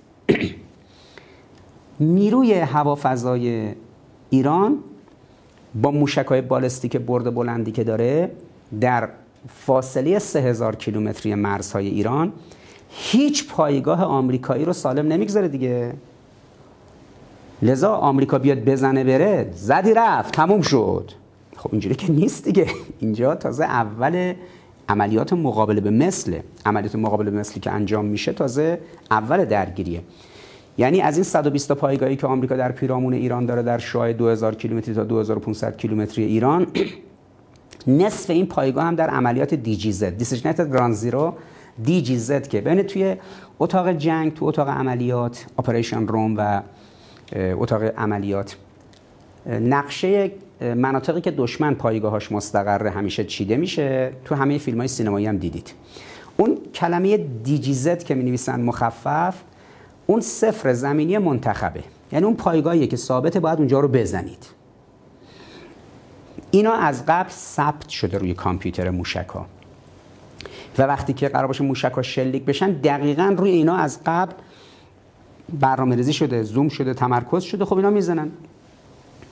فرض بگیرید یه عملیاتی مثل عملیات تاپگان علیه تأسیسات اتمی ایران انجام بشه و فرودگاه های ایران با موشک های تاماهاک کروز منهدم بشه و اونا بیان تأسیسات اتم ایران رو بزنن هزینه ای که برای ایالات متحده و متحدانش در منطقه خواهد داشت این هزینه بسیار عظیمه. شما تصور کنید آمریکا اومده تأسیسات اتمی ایران زده اون چیزی که توی فیلم تاپگان نمایش داده شد و ایران پایگاه آمریکا در کشورهای مختلف رو زده دیگه. چون ایران به همه کشورها گفته دیگه. توی پروتکل های حسن همجواری در مراودات وزرای خارجه کشورهای مختلف اینه که ببین شما اگه به کشور دشمن ما پایگاه بدید. از اونجا به خاک ما حمله شده باشه یا از جای اون نزدیکی حمله شده باشه ما حق داریم پایگاهی که دشمنمون رو در خاک هر کشوری باشه بزنیم. اینکه شما مدام از زبان سران کشورهای مختلف همسایه ایران میشنوید که ما اجازه نمیدیم کسی از خاک ما به کشور همسایمون ایران حمله کنه. منظور اینه. یعنی اون وزیر خارجه ها رفتن اینجوری گفتن رؤسای اون کشورهای همچین مواضعی می‌گیرن. با فرض اینکه آمریکا در عملیات تاپگان بیاد تاسیسات اتمی ایران رو بمبارون کنه ایران پاسخی که در نیروی دریایی میده پاسخی که در نیروی هوایی میده و پاسخی که در نیروی هوافضا میده این سه دست پاسخ به سرعت قیمت نفت رو در جهان می‌بره بالای 5 تا 6 برابر. نفت واردات صادراتش تو منطقه مختل میشه خطوط نفتی در کشورهای منطقه همه از بین میره. تنگه هرمز تنگه باب و جاهای دیگه دچار مشکل میشه. و پایگاه های آمریکا در منطقه بسیاریش نابود میشه. عملا جنگ سرد جدید میشه جنگ گرم جدید. یعنی از یک جنگ سرد تبدیل میشه به جنگ گرم. تشدید پلکانی دیگه یعنی عادی بود. آمریکایی رسوندنش به تنش. ایران میرسونش به تشنج آمریکا میرسونش به بحران. این عادی تنش تشنج بحران بهش میگن پلکان وخامت اوضاع. اوضاع به صورت پلکانی وخیم میشه. از حالت عادی به تنش می‌رسه از تنش به تشنج تشنج به بحران. اوضاع وقتی بحرانی شد جنگ دیگه. تو بیای تاسیسات اتمی ایران رو بمبارون کنی بعد خلبانات هم بشینن ناو هواپیمابر بعد رفتیم دیگه. هپی اند بود. انتهای داستان خیلی زیبا و خوب تموم شد. خب بریم دیگه پیش مثلا دوست دخترمون. بعد دیگه الان حل شد دیگه. شوخی می‌کنی. اینا تو سبک زندگی آمریکایی این ماجرای هپی اند ادامه دارد. ادامهش هم اینه که تازه از اونجا کار ایران شروع میشه. همیشه ایران گفته که جنگ رو شما شروع می‌کنید اما پایانش دست شما نیست که تو انتهای فیلم سینمایی هپی اند تمومش کنید جنگ رو شما شروع می‌کنید پایانش دست ایرانه.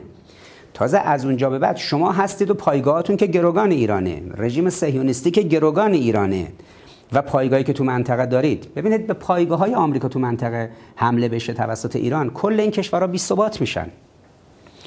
همین الان در دنیا آزوقه دچار مشکله و قحطی شروع شده. همین الان در کشورهای اروپایی قیمت ارزاق عمومی و قیمت انرژی بالاست. همین الان تو آمریکا قیمت ارزاق عمومی و قیمت انرژی و به خصوص بنزین بالاست. همین الان از کره جنوبی که دیروز مردم ریختن تو خیابون شعار دادن برای مشکلات معیشتی. تا انگلیس. تا مشکلات کشاورزا در هلند و ماجرای خود هلند و مجموعه دیگه که اعتراضات کشاورزا بوده. تا فضای فرانسه. تا فضای خشکسالی عظیم کشور ایتالیا. همین اتفاقات رو در کشور پیشرفته ببینید. حالا کشور غیر پیشرفته رو من کاری ندارم که ترکیه الان تورمش سر به فلک کشیده و هزار یک مشکل داره. اگر آمریکا یه همچین شوخی کنه تأسیسات اتمی ایران رو بمبارون کنه ایران شروع کنه متقابلا جواب دادن در دریا زمین و هوا اونجا معیشت اینها در جهان دچار مشکل میشه. اقتصاد جهان که همین الان در آستانه فروپاشی اوضاع بدتری پیدا می‌کنه. الان هم که این موج جدید کرونا دوباره تو دنیا شروع کرده تلفات گرفتن از انگلیس تا ایران هشدارها داره داده میشه. حالا درست توی فضای این چنینی آمریکایی‌ها بلنشن توی تخیلاتشون فیلم سینمایی بسازن. رژیم صهیونیستی و آمریکا فقط توی تخیلاتشون می‌تونن در خیال پردازی و رویا پردازی و ماشین رویا پردازیشون یعنی سینماشون به ایران حمله نظامی کنن. و الا حمله نظامی به ایران توسط آمریکایی‌ها و متقابلا پاسخ ایران اولین پیامدش اینه که قیمت نفت 5 6 برابر میشه. اگه 100 دلاره شما برو رو 400 500 دلار. همین که نیروی دریایی شروع کنه جواب آمریکا رو در خلیج فارس و تنگه هرمز بده. بیش از 50 60 درصد انرژی جهان از تنگه هرمز و خلیج فارس صادر میشه دیگه. هیچی. همین وضعیت نفت و گازی که تو اروپا و آمریکا و جای دیگه دچار بحرانه قیمت بره بالا پدر همه تر میاد اونجا. در مناطق دیگه هم همینطور. پایگاه های آمریکا هم در منطقه درگیر بشه. یا آمریکا باید جواب ایران رو بده. اگه جواب بده که میشه جنگ. یعنی یکی اون زده یکی ایران بزنه یکی اون می‌زنه یکی ایران می‌زنه جنگ میشه دیگه. میشه جنگ. دودش تو چشم آمریکا و این کشور منطقه میره. لذا کشور کوچیکی که یه وجبه بلند شده پایگاه داده به آمریکا از اونجا به ایران تهدید بشه ایران پاسخ آمریکا رو تو همون پایگاه بده خب کل اون کشور سوراخ میشه میره زیر آب دیگه. به این دلیل اینا در حد بلوفه. بلوف خاکستری می‌زنن. بلوف خاکستری که اینا تو بازی پوکر بلدن می‌زنن. حالا اون قواعدشون تو بازی پوکر رو آوردن توی بازی استراتژی. وقتی میگن مثلا بلوف خاکستری می‌زنن توی پوکر این آوردنش تو هالیوود و بلوف می‌زنن. یه میلیارد و دیویس میلیون هم میفروشه. ببینید مثلا چقدر خوب روحیه میده به آمریکایی‌ها. نگران نباشید ما میریم تاسیسات اتمی ایران رو بمبارون می‌کنیم و فاتحانه برمیگردیم. باشه.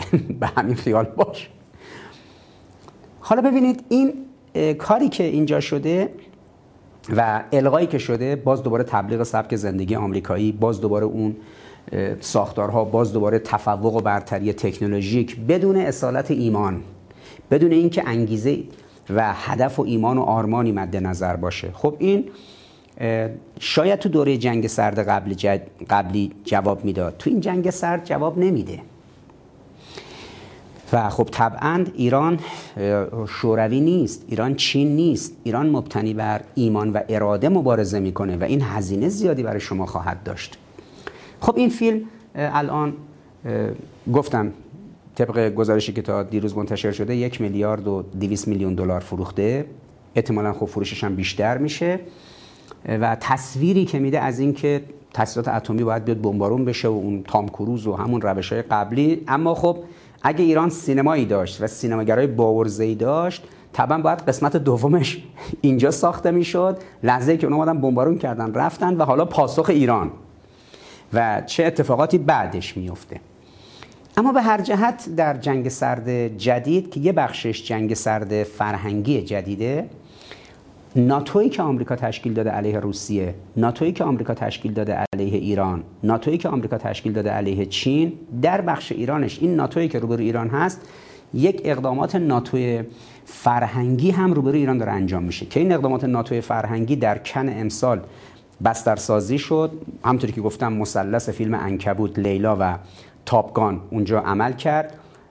دو تا زن مسئله دار ایرانی رو به اضافه تام کروز رو به عنوان سه چهره سه قهرمانی که باید روبروی جمهوری اسلامی بیستن و جمهوری اسلامی رو براندازی کنن مبارزه کنن متلاشی کنن. این ساختار ناتوی فرهنگی به خوبی اینجا تصویر شده به نمایش در اومده و چارچوباش دیده شده. خب ایران طبعا در مواجهه با اینها کوتاه نخواهد آمد.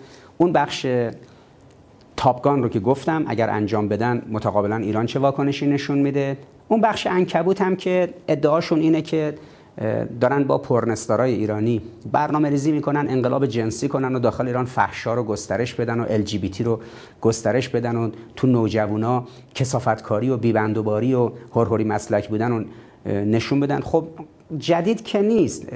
جناح اصلاح طلب از بعد از ماجرای اون شب جشن برجام دنبال این بود که بعد به اصطلاح پرنستارای آمریکایی رو به عنوان چهره بردارن بیارن اینجا. استادیم آزادی رو جمع کنن ملت و اونا براشون رو استیج قر بدن اینا به قول معروف خوشخوشانشون بشه. اینا از قبل دنبال می‌کردن که بعد یه هنر خواننده های فاسدی دارن تو آمریکا با همون زنه فاسد هنرپیشه پرن آمریکایی گذاشتن کلیپ برای بچه ها ایرانی پر کرد و بعد هم سینماگرای مسئله دار ایرانی و مجری مسئله دار ایرانی که شاعبه نزدیکشون به بهاییت جدیه اینا بلند شدن رفتن تو عروسی همون خواننده مسئله دار.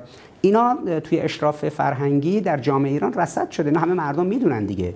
حالا ضرورت نداره حالا یه هنرپیشه پرنستار ایرانی و مسئله دار بلنش فیلم انکبوت بازی کرد به رسانه های معاند بگه که نگران نباشید انقلاب بعدی تو ایران انقلاب زنانه است و حالا دیگه ها تو ایران بلا نسبت خانم ایرانی اینا هدفشون آماجشون اینه که زنای ایرانی باید به فساد کشیده بشن تا مردای ایرانی به زانو در بیان و ایران براندازی بشه. این جنگ فرهنگی که شروع شده که یه پاش داخل سینمای ایرانی یه پاش داخل سینمای ضد انقلاب در بیرونه یه پاش هم توی هالیوود آمریکاست این اتفاقات برنامه ریزی شده است و این تابع حرکت ناتو فرهنگی علیه جمهوری اسلامی که خب جمهوری اسلامی بالاخره توی 43 سال گذشته این ترفندها رو خونسا کرده اینم انشالله این دفعه اینو خونسا می‌کنه.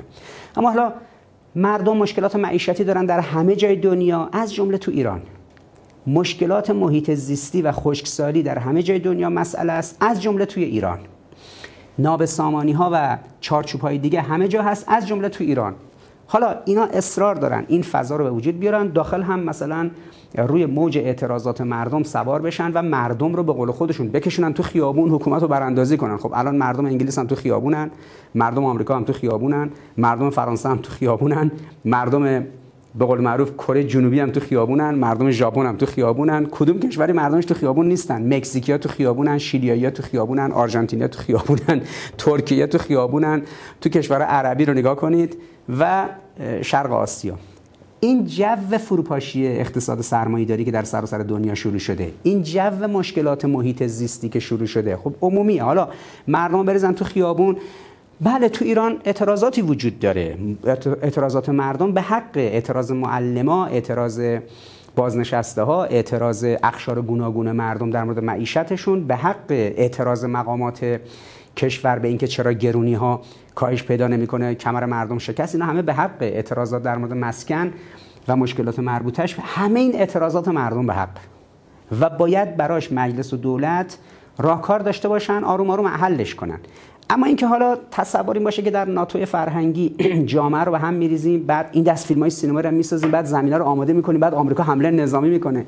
این خواب و خیالا رو جمهوری اسلامی سالهاست شما رو از خواب بیدار کرده این خواب خیالا و این توهمات از سر شما دشمنان این مملکت باید پریده بشه. بله توی جامعه ایران الان شکاف طبقاتی وجود داره.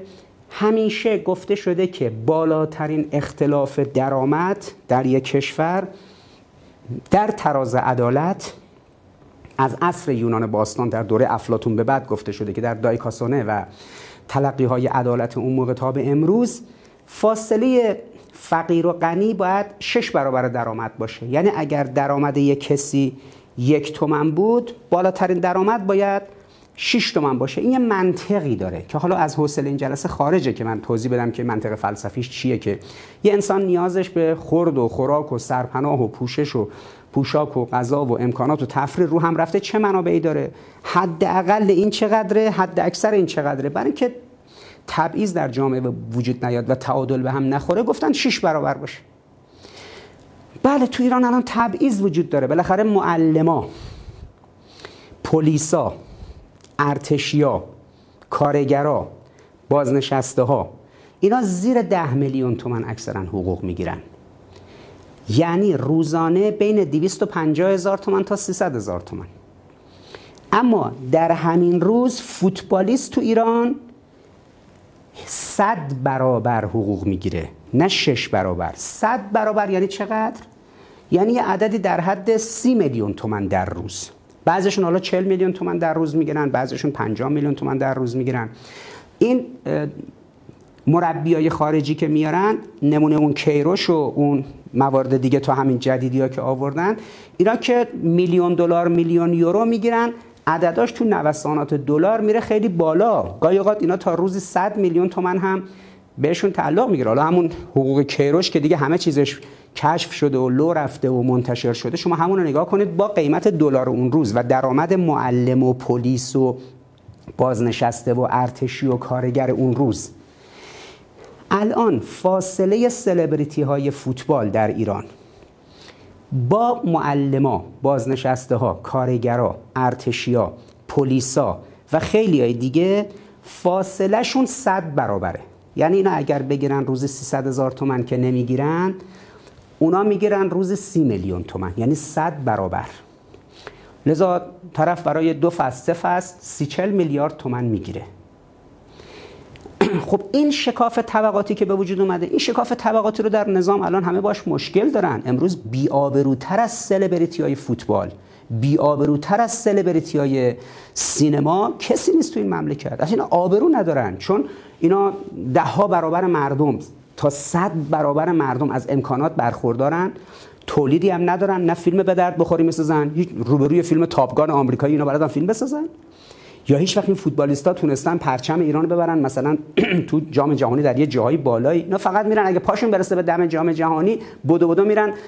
پیرن به اصطلاح قهرمان تیم حریف که بهشون گل زده رو از او با التماس بگیرن. 11 نفری میرن به اون التماس می‌کنن که پیرن برسه به کدومشون. بعد تازه تلویزیون جمهوری اسلامی افتخار می‌کنه که اینا رو بیاره بنشونه بعد مجری تلویزیون بگه ببین بالاخره پیرن به کدومتون رسید. اونی که به ماها گل زد پیرن اینا که فقط صد برابر بدنه خدوم جامعه یعنی صد برابر استادان دانشگاه معلما پلیسا عوامل قوه قضاییه عناصر نیروی انتظامی و عوامل ارتشی و کارگرها اینا که میانگین حقوقشون ده میلیون تومن خیلی خیلی بالا دیگه تا 14 15 میلیون تومنه فوتبالیستا تا صد برابر حقوق می‌گیرن.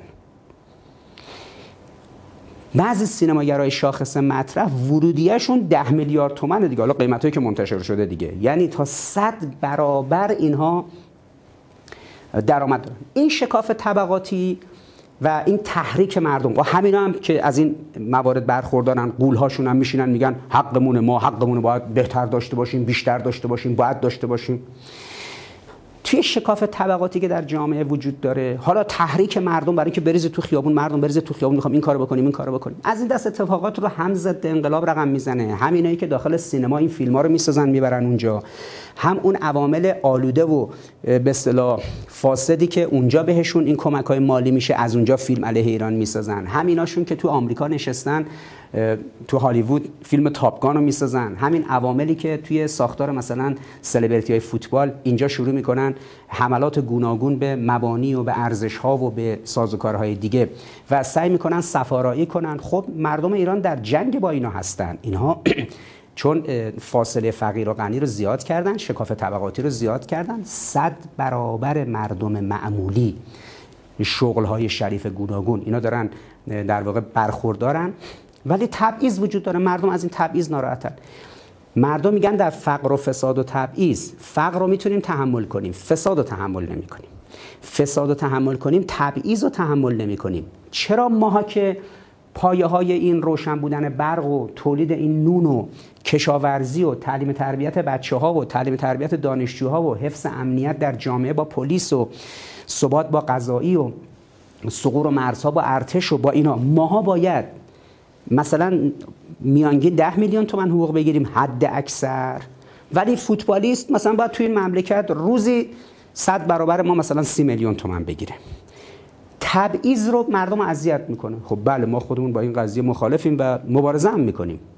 مردم میگن آقا جان ما اگر تو خیابون رفتیم لباسمون نابهنجار بود رو سریمون رفت کنار چرا گشت ارشاد ما ما برخورد می‌کنه؟ اما فوتبالیستا حق دارن برن توی کشورهای خارجی زناشون رو لخت کنن عکسای ناهنجار با زناشون بگیرن رفتار نابسامان و ساختار شکن با زنهاشون داشته باشن. توی جمهوری اسلامی فوتبالیست حریم امن داره کسی جرئت نمی‌کنه چیزی بهش بگه. چرا این تبعیض وجود داره؟ خب ما مردمم یه درصدی مثل زن اون فوتبالیسته رفتار کنیم. گشت ارشاد برای ما مردم می‌ذارید خب چرا توی فوتبال برای این زنای فوتبالیستا نمی‌ذارید؟ بعد طرف میاد میگه زندگی خصوصیمون دلمون می‌خواد هر جوری بگردیم. خب مردم هم میگن دلمون می‌خواد هر جوری بگردیم. مردم الان شاکیان از تبعیض در جمهوری اسلامی که فوتبالیستا و سینماگرای سلبریتی صد برابر مردم از امکانات برخوردارن حقوق می‌گیرن. سر و صداشون هم بالاست. در رعایت نکات اخلاقی شعونات اجتماعی شعونات شرعی و دینی ذره رعایت نمی‌کنن. می‌دونن خط قرمز در جامعه تو مسائل دینی و غیر چیه. جامعه رو ملتهب می‌کنن و عملا این برخوردار رو صورت میدن. اما جامعه با اونا سیستم با اونا کار نداره. نظام با فوتبالیستا کار نداره با هنرپیشا کار نداره. اینا راحت فساد اخلاق رو اشاعه میدن. یک قهرمان فوتبال نمی‌دونم تو اتومبیل توی اتوبوس تیم ملی نمی‌دونم فاحشه دعوت می‌کنه. اون یکیشون نمی‌دونم میره تو تیم فلان بازی کنه. نمی‌دونم یه دختری رو حامله می‌کنه. بعد چقدر پول اونو باید تو دادگاه اون کشور بده. او یکی. خب جوانای طرفدار اینا تو فوتبال نگاه می‌کنن می‌بینن چه جالب زندگی هرهاری مسلکی. کسافت کاری فقط تو جمهوری اسلامی برو گل بزن. دیگه تو جمهوری اسلامی مدیران ورزش هر چی بخوای در اختیارت می‌ذارن. کسی باید کار این تبعیضه. اگر روابط ناسالم اخلاقی برای فوتبالیستا و سینماگرا رواست. خب چرا گشت ارشاد تو خیابون با مردم برخورد می‌کنه؟ اگه مردم باید بر رعایت کنن خب چرا سینماگرها و فوتبالیستا رعایت نمی‌کنن؟ فوری یه سینماگری که مثلا زنش چادری باشه یا یه فوتبالیستی که زنش چادری باشه رو میندازن جلو همشون میرن پشت سر اون قایم میشن. همه فوتبال که همون یکی که زنش چادریه که نیست. بقیه کسافتکاری بقیه رو جمع کنید. مردم با این تبعیض نمی‌سازن. مردم از این تبعیض گلمندن اینکه اقشار مختلف مملکت زیر ده میلیون حقوق بگیرن. فوتبالیست بال روزی بس سی میلیون حقوق بگیره. صد برابر اون 250 هزار تومن تا 300 هزار تومن در روز اون مشاغل شریف. مردم با این تبعیض کنار نمیان که مردم تو خیابون با گشت ارشاد باشون برخورد بشه. اما توی سینما و فوتبال ورزشکارا مجاز باشن هر کاری دلشون می‌خواد انجام بدن. لذا این تبعیضا رو ما می‌دونیم. مردم از تبعیض ناراحتن. و الان مردم می‌دونن همه جای دنیا خشکسالیه. مردم می‌دونن قحطی تو همه جای دنیا شروع شده. مردم می‌دونن جنگ نون شروع شده. مردم می‌دونن که جنگ سرد جدید شروع شده. مردم همراهی کردن با نظام و انقلاب تا الان پای گرونی ها وایستادن. مردم میگن فقر رو تحمل می‌کنیم فساد و تبعیض رو تحمل نمی‌کنیم. حالا همونایی که منشأ فساد و تبعیضن هی تحریک می‌کنن مردم بریزن تو خیابون. اما این ناتوی فرهنگی که مثلث سگانه لیلا انکبوت و تاپگان رو رقم زد توطعه رو علیه ملت ایران ترسیم کرد در این جنگ سرد جدید. این تیرش به سنگ خورد. هم اون جریان فاسدی که اون فیلم ضد امام رضا و ضد اسلام رو ایجاد کرده بود با پرنستارا تو فیلم انکبوت شکست خورد. هم در واقع جریانی که تو ایران بلند شده بود سیاه نمایی کرده بود و فیلم فمینیستی لیلا رو ایجاد کرده بود به قول خودشون از اول کارشون مبارزه کرده بودن تو چارچوب مبارزه این فیلم ساخته بودن تا آخرش اینا شکست خوردن. هم فیلم تاپگان شکست خورد. اما اینا نشون میده که جمهوری اسلامی در چه مرحله از تاباوری و قوت و قدرت قرار داره که آمریکا، فرانسه توی کن، رژیم سعودی، رژیم سهیونیستی همه عوامل ابلیس در سراسر جهان دست به دست هم دادن که جمهوری اسلامی رو ساقط کنن مردم رو بکشونن تو خیابون براندازی کنن فساد اخلاق رو پمپ کنن انقلاب زنانه ایجاد کنن از طریق بست فحشا. هر ترفندی ابلیس می‌تونسته بزنه همه رو ریختن رو دایره همه گزینه‌هاشون روی میز همش هم دارن اجرا می‌کنن. آخرش هم فان حزب الله هم الغالبون. به هیچ نتیجه نمی‌رسن و نخواهند رسید. لذا ببینید عزیزان در بررسی تاپگان در جنگ سرد جدید سرفصلای گوناگون برای مواجهه و مباحثه وجود داره. من توصیه می‌کنم حتما دوستان فیلم تاپگان یک و تاپگان دو هر دوتاش رو ببینن. برای اون جمله‌ای که گفتم که اون گفته بود که هر کس حال رو کنترل کنه گذشته رو کنترل می‌کنه. هر کس گذشته و تاریخ رو کنترل کنه آینده رو کنترل می‌کنه. برای اینکه دیگران حال گذشته و آینده شما رو کنترل نکنن ببینید آنچه در مورد شما در سینمای استراتژیک اینا ساخته میشه و پلنی که چیده شد و این صحنه آرایی که شد این سینماگر ایرانی و آمریکایی و غیر رو بردن تو اون بازی سرویس های اطلاعاتی قشنگ به بازی گرفتن علیه جمهوری اسلامی. شما با ناتو فرهنگی در جنگ سرد جدید با ابعادش آشنا بشید. اون فیلم تاپگان قبلی رو ببینید. این فیلم تاپگان جدید رو هم ببینید و بعد ببینید که اقتدار جمهوری اسلامی در چه سطح و در چه عمق و طول و است و امروز مجبورن با ایران از چه زاویه‌ای توی تخیلاتشون وارد بشن. این نکات کلی بود که نسبت به تاپگان در جنگ سرد جدید من باید اشاره می کردم البته محورهای دیگه هم داره. از حوصله جلسه خارجه حالا اگه من بعدا رسیدم توفیقی بود اونا رو عرض می‌کنم خدمت شما. اما به هر جهت دوره جدید که دوره جنگ سرده و ناتو ویژه‌ای تحت عنوان ناتو عربی رو به ایران طراحی شده از این دست نکات از این دست فیلم ها از این دست تحلیل ها و از این دست مناسبات درش الا ماشاءالله شما خواهید دید و ما به فراخور هر وقت فرصتی بشه انشالله اینا رو برای شما بعضی از محورهاش رو در واقع تشریف و بیان می‌کنیم. توفیقی بود که خدمت شما بودم و امیدوارم انشالله موفق و معید باشید. خب ما در روزهای آتی اعیاد بسیار عزیزی رو در پیش رو داریم. و این اعیاد برای ما بسیار مهمند. لذا من از پیشا پیش از همین الان این عیدهای اسلامی رو به شما تبریک میگم و امیدوارم که ایمان و خورشید ایمان اون گرمای وجودتون رو شدت و هدتش رو از گرمای موجود تیر ماه 1401 بالاتر ببره و انشالله روز به روز خدا بیشتر بر توفیقات شما بیافزاید انشاءالله و السلام